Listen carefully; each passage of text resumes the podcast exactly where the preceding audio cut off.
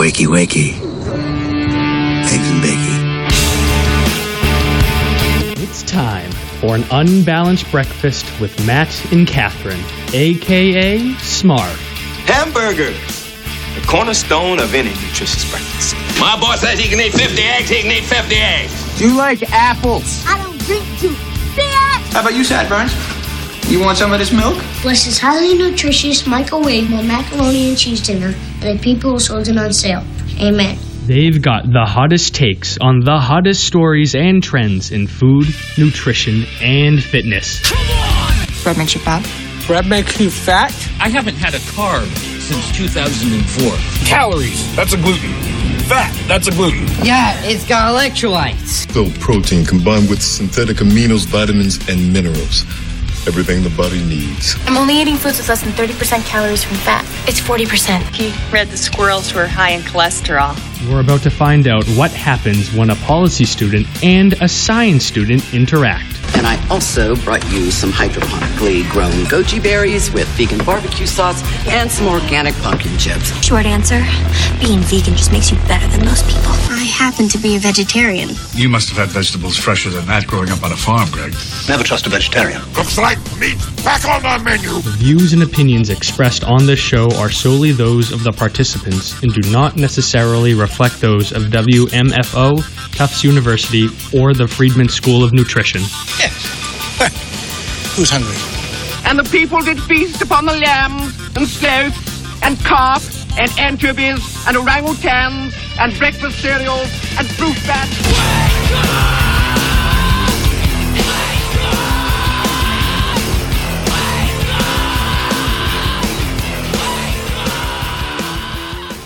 And welcome to an unbalanced breakfast here on WMFO Medford 91.5 FM, streaming live on WMFO.org. And we are back after a uh, unfortunate morning. week off. And Catherine is back in studio as well. Mhm. Good morning. How are you? I'm great. Finals have completed. Finals are done. Congratulations to everybody from yeah, Tufts. Everybody's graduating. finished finals. That was a good moment Yep. For most people. Field field day yesterday, if you were there, was a good time. Field day. And yeah, it's a good moment as long as you're not uh, stressfully awaiting final grades to see if you can um, actually walk next a week from tomorrow. Oh yeah, Oh, which some people gosh, may be doing. yeah, That's me. Yeah. All right. So last week we were uh, supposed to have Barbara Moran in Yes. as our guest. Unfortunately, that will have to be postponed. Um, hopefully, we can make that for you this week, though, with Marion Nestle. Should be uh, in on the phone at least for the middle part of the show. Yeah. So it's very exciting. People looking forward to that. Yeah, very exciting. Um, and you know what? Still going to touch on a couple of topics that I uh, wanted to get to last week. Before I do, the phone number here is 617 627 3800 if you'd like to call in. Mm-hmm. You can hit us up on Twitter at, uh, sorry, which one are you using these I'm days? at Nutrition At Wonk. Nutrition Wonk or Yeah. at Boxman37. Um, all right, so we're going to open up with Catherine's favorite topic, which is sports. I love sports. Mhm. I love all of them. Yes. Um, and specifically, we're going to talk about, even though it's typically I hate talking about the sport and is the off season, but we're going to talk about football. Um, and I'm only like, what? What's the thing that you don't like? Which thing? that one thing. um, but we're going to talk about another thing I don't like, and that is Tom Brady. Um, oh man, and it is actually very topical. it's So I- be so hard for you living in New England. you know what? We're not going to talk about any deflated footballs, even though they did it and are guilty. We're just Oh going to move on. We're not don't- going to touch that. Yeah, Um, I can't even. I can't reflect on that because I don't know. I was like, how is that against rules? I don't even know. Uh, What are the it's a long, long story. Again, we won't get into it, but Yeah. uh, yeah, you did it, as another radio host here says. Um, so Tom Brady, this actually is very related to nutrition and uh, very timely. You may have heard on the news that Tom Brady has don't call it a cookbook; it's a nutrition manual coming out.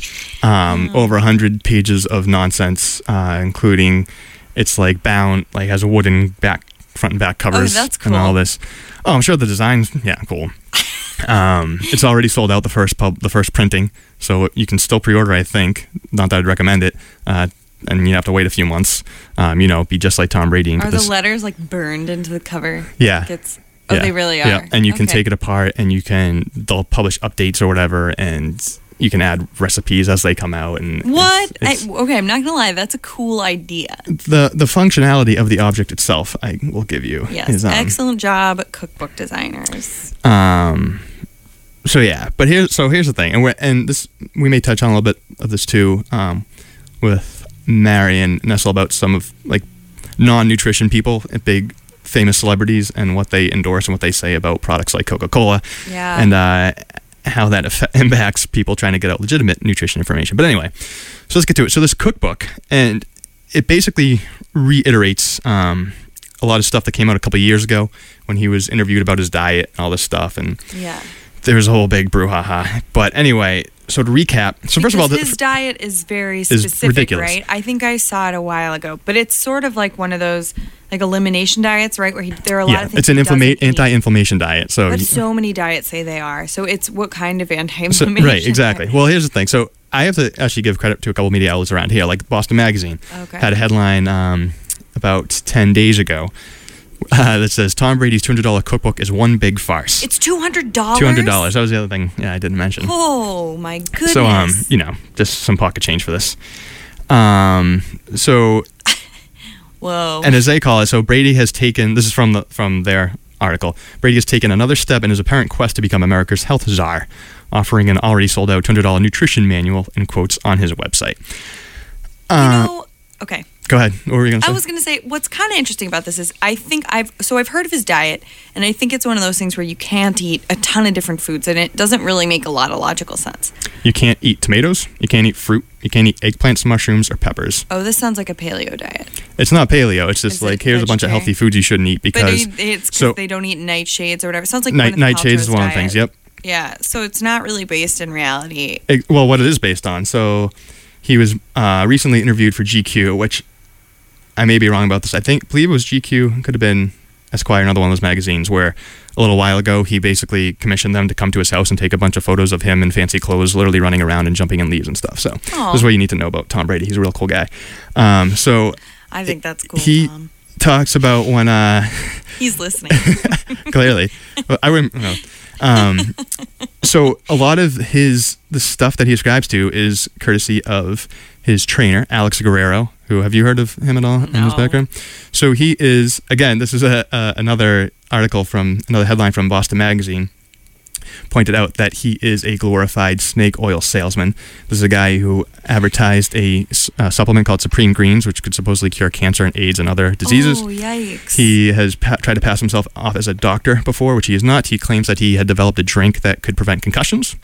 Um, so this is a guy that's informing this two hundred dollar nutrition. Oh wow, yeah, that's that's Um, sketchy. And he bas- there's a quote in where Tom Brady was telling GQ that um, basically he, he was sitting there working out and was talking to his boy Alex Guerrero, um, saying when he's done playing, he wants to be able to pass on all this information about how to work out, what to eat, uh, what not to do, and all this other stuff. So it's coming from a guy who you should not be listening to at all. Right, not a great source of information. Right. Um, they in he was in 2014. Brady did an interview with Sports Illustrated. Um, I believe this is part of from this interview, Mm-hmm. um, where again they're talking about they start throwing out terms like alkaline and acidity and all this stuff, and just stuff that pe- the everyday person who's dropping two hundred dollars on a uh, nutrition manual should not really be concerned about. Yeah. Um, there. So and then some more backlash was this was back. Um, this was actually earlier this year. A PhD. Um, so Mike uh, Mike Roussell has a PhD in nutrition, and uh, had a basically a column reacting to Tom Brady's. This is before the cookbook came out. This is what I'm gonna call it. Okay. Um, he was just kind of writing generally about his diet. This was back in January.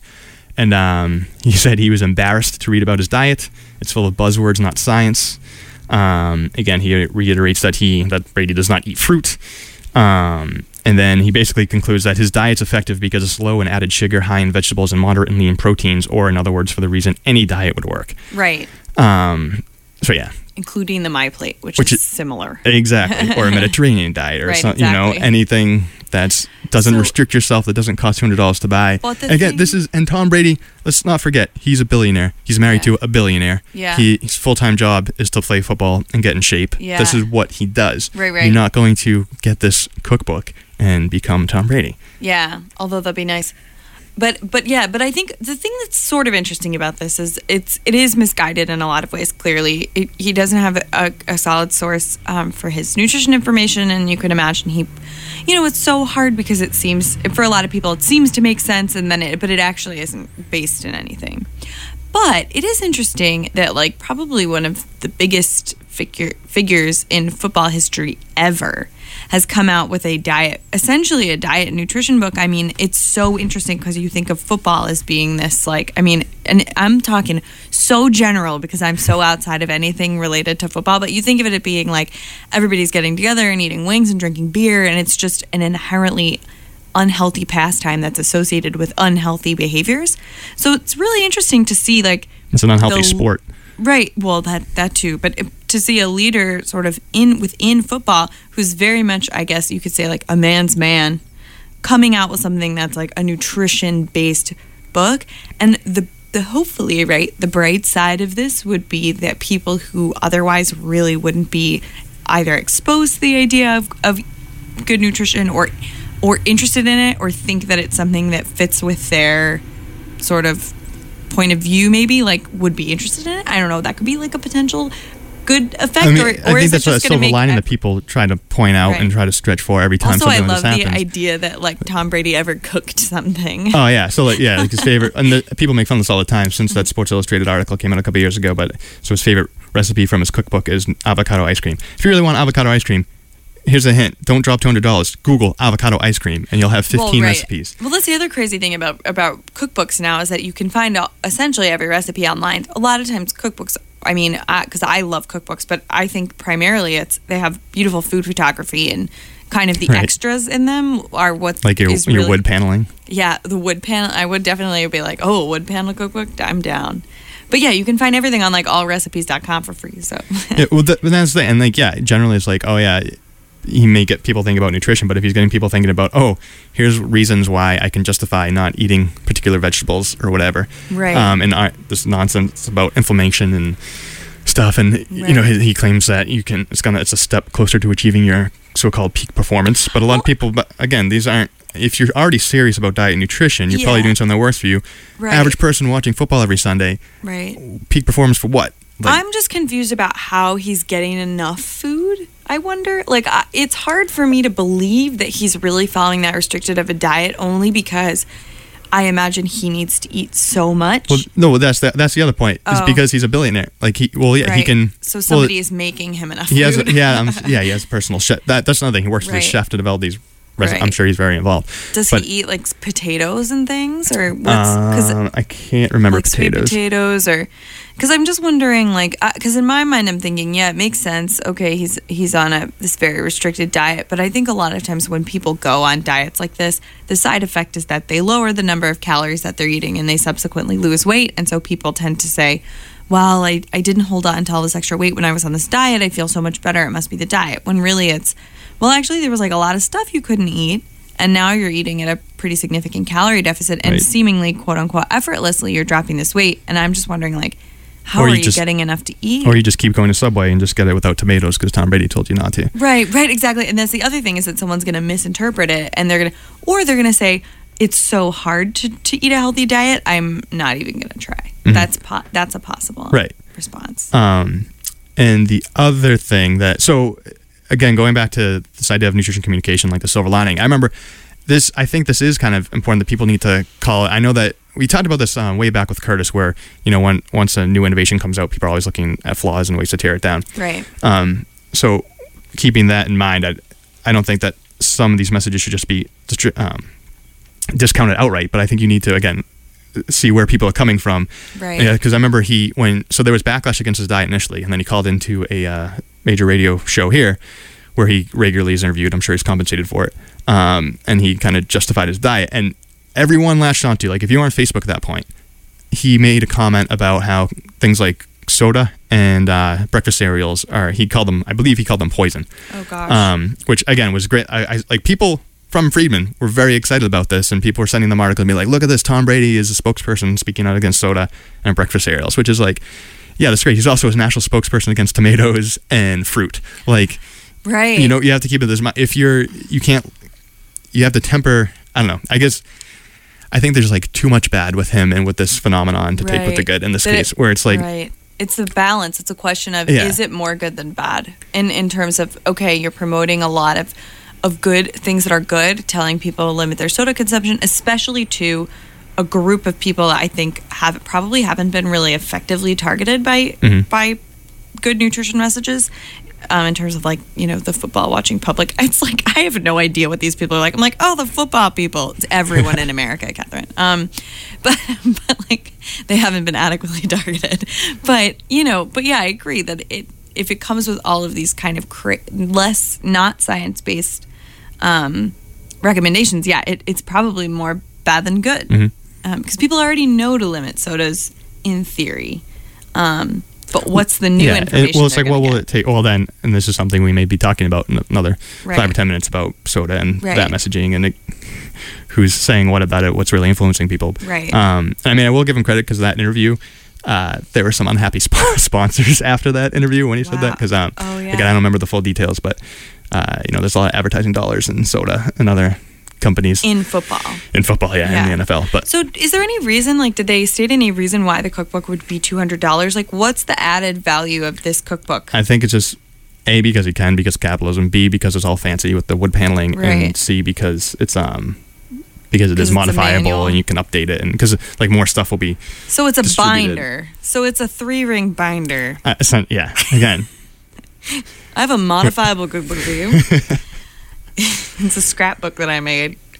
Um, that's pretty funny. So, so he's selling you a three ring binder, but with wood paneling. So with that's wood paneling, cool. laser etched A laser etched wood paneled Yes. binder. I'm down. that you can't even get right now. So so okay, so he has a two hundred dollar cookbook, and the the value is in theory that you can modify it. Mhm.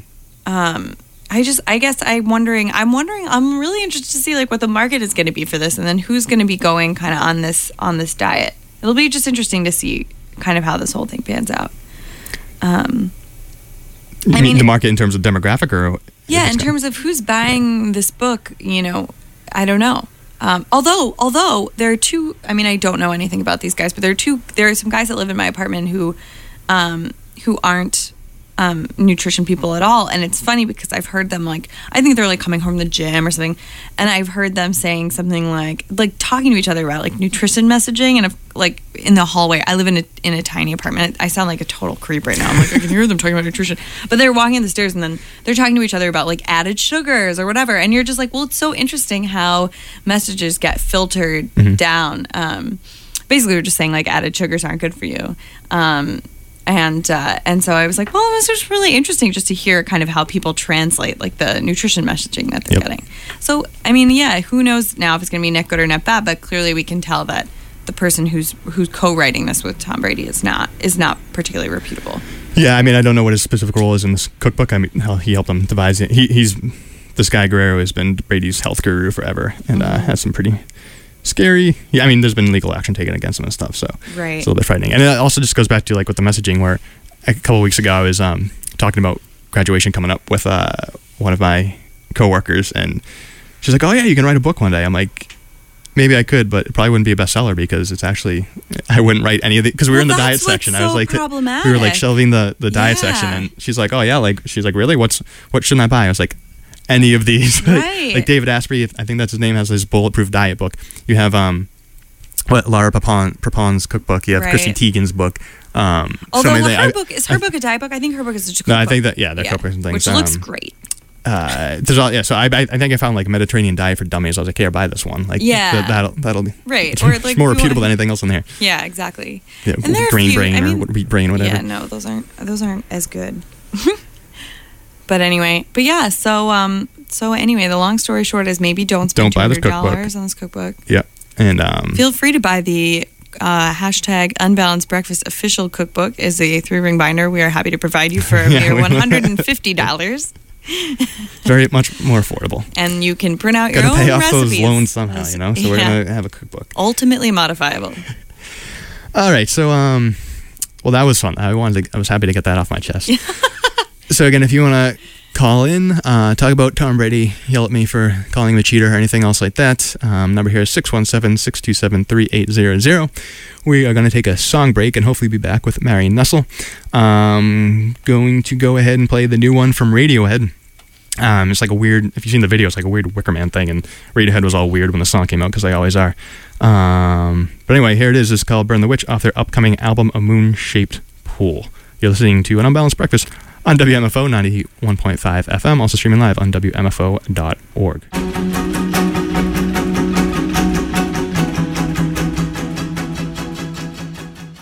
All right, welcome back to WMFO. This is an unbalanced breakfast.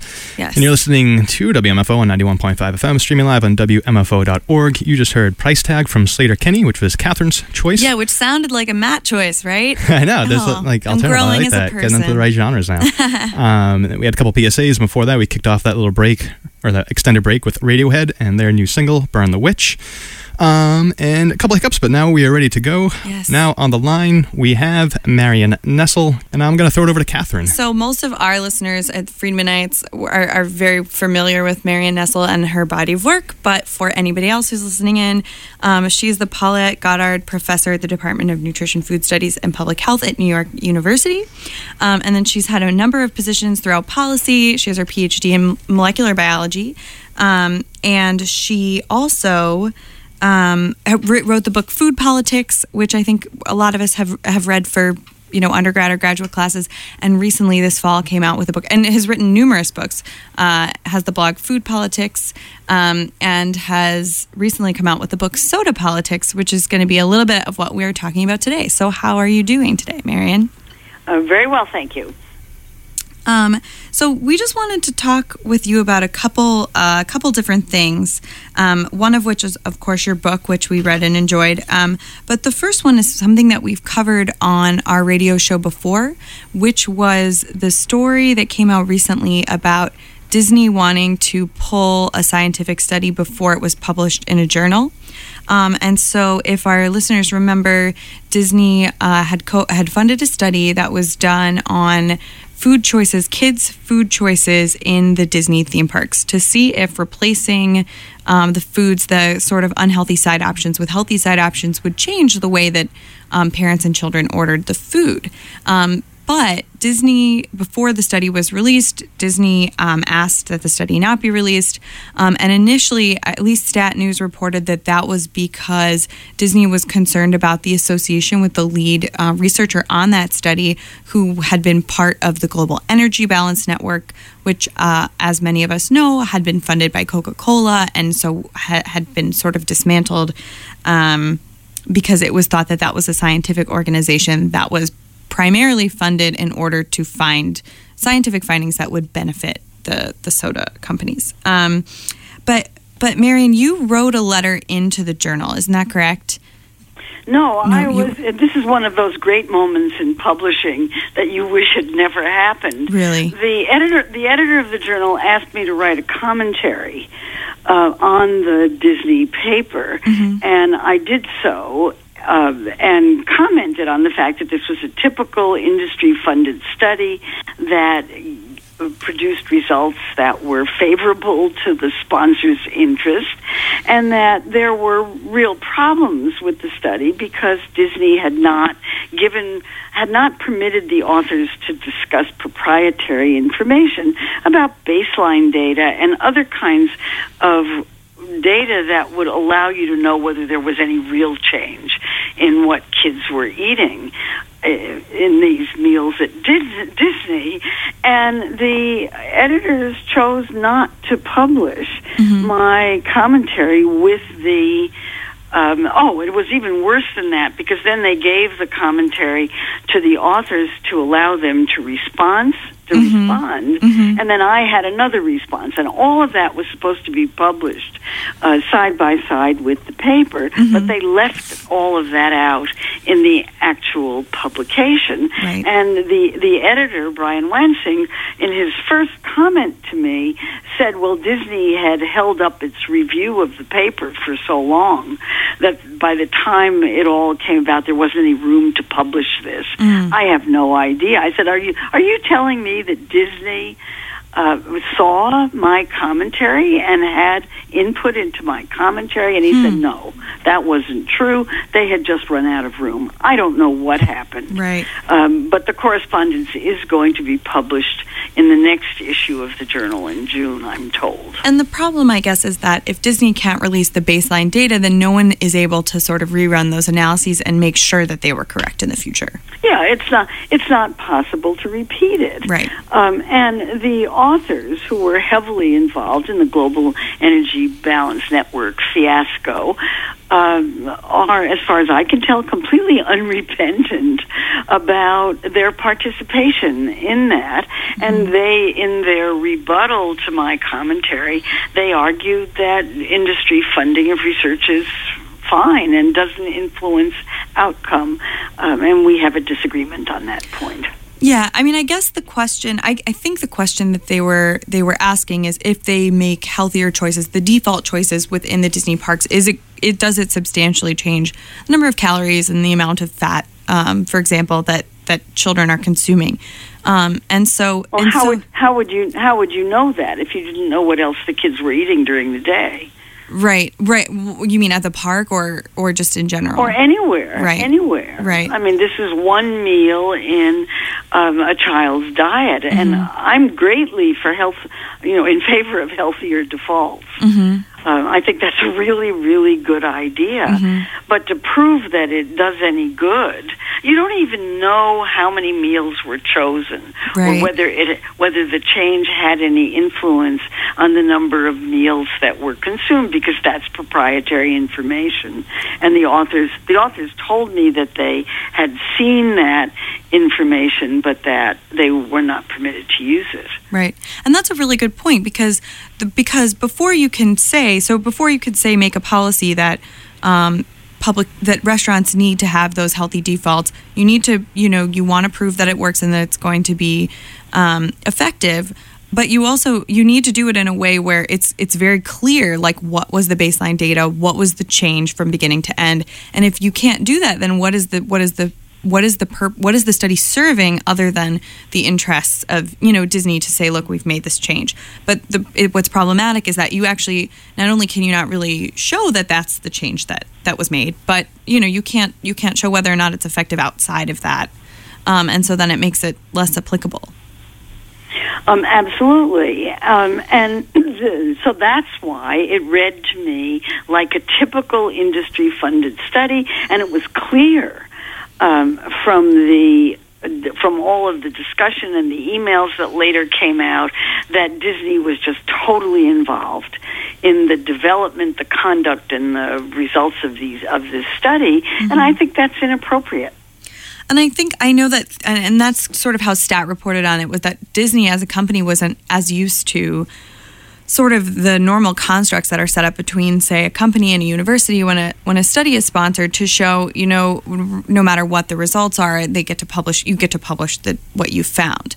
And I think that that it the the reporting that I saw seemed to suggest that Disney, because they don't typically do this type of research or haven't done this research in the past, was not was not fully aware of that. I guess. Well, let's let's say Disney was innocent of this, but the investigators were not. Mm-hmm. The investigators have done science for a long time, Mhm. and they know how science is supposed to be done. And you don't let your funder tell you how to conduct a study. Right, and that sort of so that sort of um, goes into ties into your book, Soda Politics, and also the Global Energy Balance Network, where um, Anahad O'Connor at the New York Times had that um, sort of amazing piece uh, last year in 2015, where you know it was revealed that um, the major funder for this, the Global Energy Balance Network, was a soda company, and so you know problematically that's going to that's going to influence it might not influence right the methodology of the study or how well the study is conducted but it's certainly going to um, influence the hypothesis or the research question which is problematic because of course you know we know and i know that you state in the beginning of your book if you have a seven ounce soda that's not you know every once in a while that's not what the problem is right the problem is when people are over consuming sodas like we see in the US and in other developed countries. Um, and so we just wanted to talk a little bit about the book. So do you want to do you want to just give it a brief introduction? Sure, I'd be happy to. Um, you know, it's a it's an extension of the work that I've done uh, over the last ten or fifteen years, and what I wanted to do was to write a book about food advocacy. Uh, because I'm teaching food politics, policy, and food advocacy it's clear that there's a book needed that explains to people how you go about doing advocacy. In a sense, Soda Politics is an advocacy manual uh, using soda as an, as an example. And I titled the book uh, Soda Politics Taking on Big Soda and Winning because soda sales are way down. The soda mm-hmm. industry thinks that sales are down because of health advocacy. I'm certainly not going to disagree with them on that. Mm-hmm. Um, I think that health advocates have done a phenomenal job mm-hmm. of making it clear that large amounts of sugary drinks are really bad for your health. Uh, small amounts, fine. Large amounts, no. Right. And the um, and I thought it was time to do a book about the soda industry, which has been vastly written about. I mean, they're just extraordinary industries. So, I mean, when we're talking about Coca Cola and PepsiCo, mm-hmm. because they're the major players in it, uh, and they're just involved in every aspect of the political scene. They do everything they possibly can to create a food environment that allows, that enables people to drink sodas that have that that make people think that you can substitute sugary beverages for water, and have completely ingrained mm-hmm. sugary beverages into our food culture, and that's astonishing to talk about. Um, and then the way that they protect their uh, their sales by lobbying, by uh, donations to organizations. The Global Energy Balance Network came out after the book was in press, mm-hmm. but I thought the book was very, very nice preparation for understanding how that could happen. Right. And, and my experience when that article came out, I probably talked to about 30 reporters in the week after it came oh, out, and I can tell you they were shocked Mm-hmm. They were absolutely shocked. If they had read my book, which they couldn't have because it hadn't come out yet, they wouldn't have been so shocked. Mm-hmm. Yeah, I mean, um, you don't think about it's that. all there. Right. think about mm-hmm. it. Um, but people were astounded in, to read that article.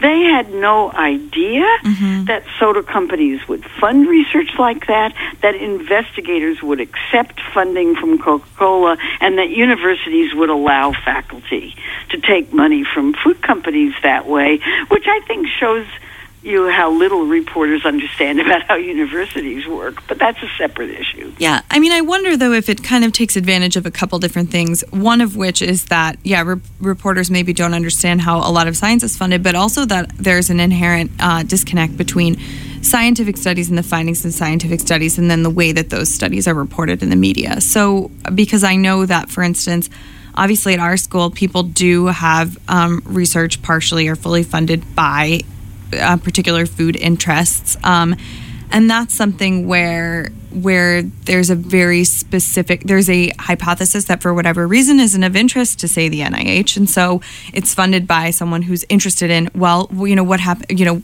are almonds good for X Y and Z? Um, and if the you know if the methodology is solid then you're finding a valid research result. The problem is of course that the that the research question can sometimes is is very much is usually right in favor of any particular funder. So the problem is that you're not then looking at, but is it bad for this or is it bad for that? And so it, it kind of can create an imbalance. And then that gets further sort of distorted when it's reported, right? That like, oh, you can have this number of calories from added sugars a day and it's fine, type of thing. Yeah, it's a it's a complicated issue. There's an enormous amount of research. Mm-hmm. This is going to be the topic of my next book. Mm-hmm. But there's an, an enormous an, amount of research in the let's say medical drug and medical device industries mm-hmm. that demonstrates that gifts from companies influence the outcome mm-hmm. of research and practice, and there hmm. and and that the recipients of the donations are unaware of the influence that those donations have on what they're doing. So you're dealing with something that's completely obscure. People don't recognize mm-hmm. it. And if you talk to people uh, who receive money from industry, they get furious at any suggestion, they just go ballistic, at any suggestion that that funding might influence the way they're designing, conducting, or interpreting the research. Mm-hmm. But the research on industry funding indicates without question Mm-hmm. that the funding influences the research question not the way it's conducted. Not uh, that always seems to be, or that often seems to be done just fine. Mhm. But it influences the the way the research question is developed, and also the interpretation of the results. So there's a positive spin put on the results, uh, even when the results are negative or, or or neutral. Right. And there's just so much research that shows that in other fields. And to think that food and nutrition research is different from that, I think, is um, remains to be determined. But the early signs of research on nutrition and food research is that it's just like all the others. Right. And I wonder too if, if sort of the general effect size of a nutrition study has any sort of effect on that? Because like you said you know the you you put a positive spin on it and a lot of that has to do with publication bias where it's really so important to have to have some significant result Right. in order to get attention to the study. But i think what i'd love to chat chat a, a little bit about sort of um, some of the major themes around what you were talking about before with the the major soda companies being able to lobby and affect policy. Um, and so you you have this really interesting breakdown in the book about the history of um, EBT in the SNAP program and how initially soda wasn't going to be included, right? And as something you could buy with SNAP dollars. I was recently at a conference and someone from CSPI was there and he was talking about how getting um, you know sodas taken as taken off of something that's you can buy with food stamps was a sort of a major issue for them. Now I've always I had always been of the opinion that you know if you you know if you have food stamps that's your you know it's like within your decision right like that's your money to buy groceries and you should be able able to do that but then you brought up this really interesting point in the book that that was not always that was not always the intention of food stamps and that initially you were not going to be able to have soda on food stamps is that is that correct am i getting that correct Yes, and it didn't last very long. Mhm. Um, I mean, there was a congressional hearing about it, and Congress said, no, we're going to include it under enormous lobbying from the soda industry. I mean, the, the, in looking at the history of Coca-Cola and PepsiCo, they're very proud of the lobbying that they've done over the decades. And whenever anything came up that was likely to have an effect on sales, they were in there, you know, they were right in Congress. I counted up the number of lobbyists that are registered for Coca-Cola, PepsiCo, and American Beverage Association, and there are nine. They have ninety-seven lobbyists in Washington. mm-hmm. 97. right So, I mean, any advocacy group that's trying to uh, get something done might have one or two people lobbying, but not 97. mm-hmm. You know, and you look at what the soda industry is doing about the soda tax battles all over the country, they're pouring millions of dollars into fighting those efforts. So, on the one hand, they want to appear as a as companies that are genuinely interested in public health, and on the other hand, they're fighting public health measures wherever they can. I came away from my research on the book thinking that they're schizophrenic companies, Dr. Jack, Dr. Jekyll and Mr. Hyde, Mhm. where the front office people really care about public health, are, are quite genuine about it. Um, you know, are very proud of the fact that they're selling bottled water and small cans uh, of of the sodas, and yet their marketing people are hard at work, doing everything they can to undermine public health initiatives. Complicated. And that goes into sort of what you had, had talked about also in the book, where you talk about um, soda companies and their use of corporate social responsibility to sort of infiltrate areas where where sodas maybe wouldn't be. So you have sodas sponsoring, you know, kids sports teams, or sodas sponsoring um, school initiatives, or you know, the American Academy of Family Physicians, or the Amer- you know Academy of Nutrition and Dietetics, which both of those groups I think have divested from soda companies now. They have. Um, yes, actually, that's very funny because Coca Cola claims that it um, did the divorce 1st Mm-hmm. and the uh, and the organization say, no no no we had already decided that we were pulling out Mm-hmm. i don't know which one of them is right um, but the american academy of pediatrics family practice and dietetics are no longer accepting money from coca-cola hmm And so it's sort of it's sort of it is interesting. Like, what what do you think about? Um, so so sodas incorporate themselves into schools, into community organizations, into major advocacy organizations, and so those people are kind of tied up. And they there are certain things that they can and can't say. Um, I worked for a local organization that I won't name, and they had an, a nutrition curriculum that had been you know paid for and sponsored by coca-cola. So it was just i mean you were reading this i mean it was a nutrition curriculum and it was just hilarious how the complete absence of any mention of um, sodas or sugar sweetened beverages Uh, yeah i they, think buy, they buy silence right. And i think it said something like you know choose diet soda but that was it. That was the only time it's mentioned in the entire thing. Um, and so yeah i mean so- I've, I, i- in the book i talk extensively about ex- i give extensive examples of groups that had intended to engage in anti-soda campaigns Mm-hmm. and then dropped those campaigns when a, when an, um, a very generous gift suddenly arrived. Right, and you talk about how those those corporate social responsibility that that's not tied to necessarily entirely goodwill. That Coca-Cola and Pepsi they know that their profits are going to improve when they when they take these types of measures, and that's why they're doing it. Well, they wouldn't do it otherwise. They're not social service agencies. Mm-hmm. They're publicly traded corporations that follow the rules of publicly traded corporations. And those rules are very simple. You maximize profits to shareholders. Right. Everything that you do has to be aimed at maximizing profits to shareholders, or the shareholders get cross. Right. And so, what do you think about? So, obviously, with soda, something that we know is not nutritious, and tobacco, something we know is actively very unhealthy. You know, those corporate corporate so- social responsibility with them, we can see the downsides. But what would you say about, say, for instance, I'm thinking of like a sports equipment company or or a, a sneaker company like Converse or New Balance, you know, sponsoring sports teams. Is it is it different if it's a quote unquote Yeah, you know they're not. healthier? They're not public. They're not involved in public health.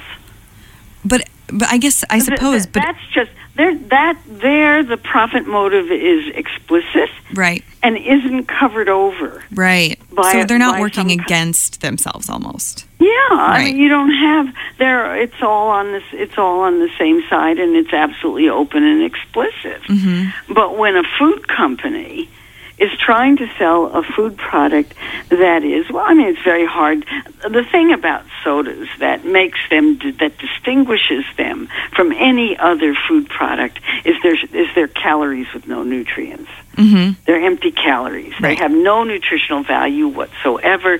So it's completely unambiguous. I mean, that's one of the reasons for picking on them. They're an easy, they're an easy target. Right. Low hanging fruit. Mhm. They're the first thing you do if you want to advise somebody to lose weight. You say, stop drinking sugary drinks. It's remarkably effective Right. weight loss strategy. Yeah. Um, so, uh, and it's simple because it's sugars and water and nothing else. Mhm. Everything else is more complicated. Right, right. And also, I think something that you point out is that the way that soda is marketed is that, you know, we don't talk about it as being candy or a dessert, which are would be two probably more appropriate ways to think about it. We think of it as you're eating a meal and it's a beverage that you have with a meal or it's something that you have after you've worked out, which is not or you have it, or you have it for pleasure. Right. Um, you know, whereas Center for Science in the Public Interest called it liquid candy. Mhm. Um, you know, some years ago, decade more than a decade ago, and and if we reframed thinking about sugary beverages as liquid candy, we would have a very different attitude toward them. I think. Yeah. So do you think that's um, similar? Like maybe soda should take a, a tax sort of. I don't know if you heard about that that um, tomato sauce company that sort of openly came out and said something like, "Well, you should really only because it had such a high sugar."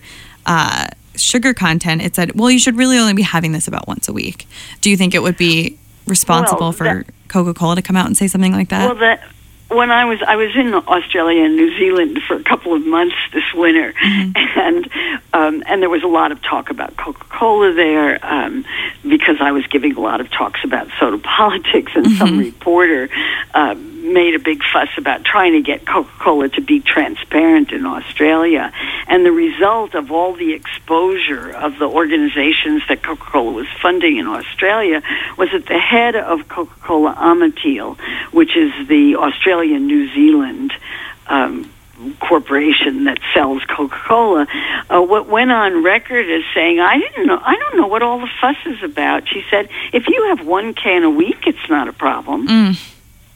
Yeah. And I couldn't agree with her more. Right, right. But that's not their public message. Yeah.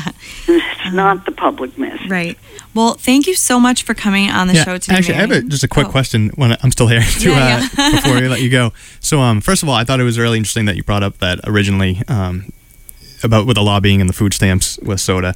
We've had a lot of conversations here, at Friedman, in some of my classes, especially social justice based ones, about whether or not you should be allowed to purchase soda with food stamps, and uh, that That's a never. complicated issue. Yeah, never that never actually came up about how it originally got there through lobbying. So I think that people Yeah. were more cognizant of that. It would, could have helped change the uh, the conversation. Yeah, I was really surprised about that as well. And I also had a quick, just a quick question to wrap up. Is um, so we met, we were talking about Tom Brady earlier in the show, how he has some good things like he says you shouldn't drink soda, but he also has things like you shouldn't eat tomatoes. Um, you've posted about Warren Buffett um, saying that Coca Cola is great and it's helping him live long, and um, and then on the other hand, you have people like John Oliver who um, just recently came out with a thing about um, how scientific studies are interpreted by the media. And do you think that um, we're in an era where a lot of people are just going to get their nutrition information from figures like this? And are you concerned that a lot of the um, legitimate science, well, two things. One, that the science is going to be lost, the real hard, true science. And then the other thing is that it's going to turn more into a collection of sound bites as opposed to um, actually affecting lifestyles. Well, that's our public um, area right now. Mm-hmm. Uh, I read in the New York Times this week that Facebook is the single most important source of news for Mm-hmm. most Americans.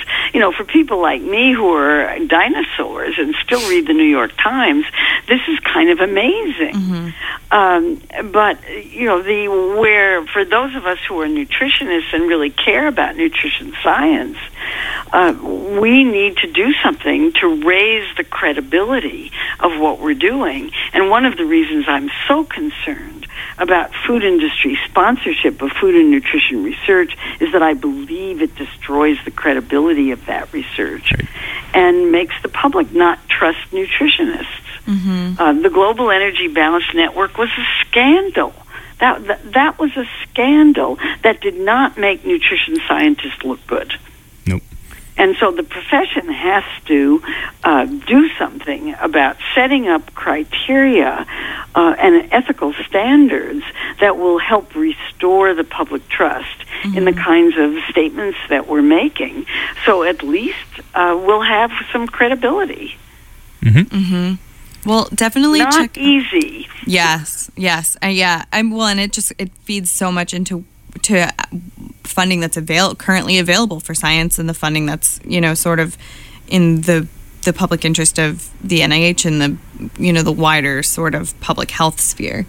Um, but thank you so so much for coming on the show today, Thank you. Marion. Definitely check out the book Food Politics or Food Politics is your book, and uh, Soda Politics, the newer book, um, and also of course your blog Food Politics. Thanks very much. Yeah. Thank you. All right. So that was our interview with Mary Nestle. Yeah. Very awesome to Very have her on. Very Yeah. exciting. So yeah, de- and definitely check out again, like Catherine mentioned, her books and her blog. And stay on top of all of this, everything going on in the media. Right. the And she has space. kind of a running list of studies that come out and who's funding them. And, you know, it's definitely a complex issue. I think at Tufts we sort of talk about this a lot. And I think there are a lot of different opinions on this um, issue. So it definitely makes sense to, to stay abreast of everything that's going on. hmm And that um that basically brings us to the end of the show. We will uh, at some point hopefully talk about the Biggest Loser maybe next week. Yes. which everyone The biggest loser. Everybody go ahead and read that article. It is on the New York Times, but Yes. you probably also saw it on Facebook. and um you better you need to tune in because next week is Catherine's uh, final show ever it is, here. It is my last show. So it'll, it'll just be Matt. Well, and, and some other co the the few yeah the future of the show is to be determined. We will be Yeah. somewhere But also, if you're a Friedman student and you would like to share your Friedman experience on the air next week, that's it's you know it's the day before graduation, so we're really looking for some people who are interested in kind of talking about what their Friedman experience was like and what they've learned. Uh, and so definitely contact uh, me or Matt if you are interested. Definitely, you can check us out on Facebook, Unbalanced Breakfast Radio, Mhm. or on SoundCloud, Unbalanced Breakfast. Um, that does it for us. Stay tuned for Mike on the mic, and we will be back next week. Have a good weekend. Bye.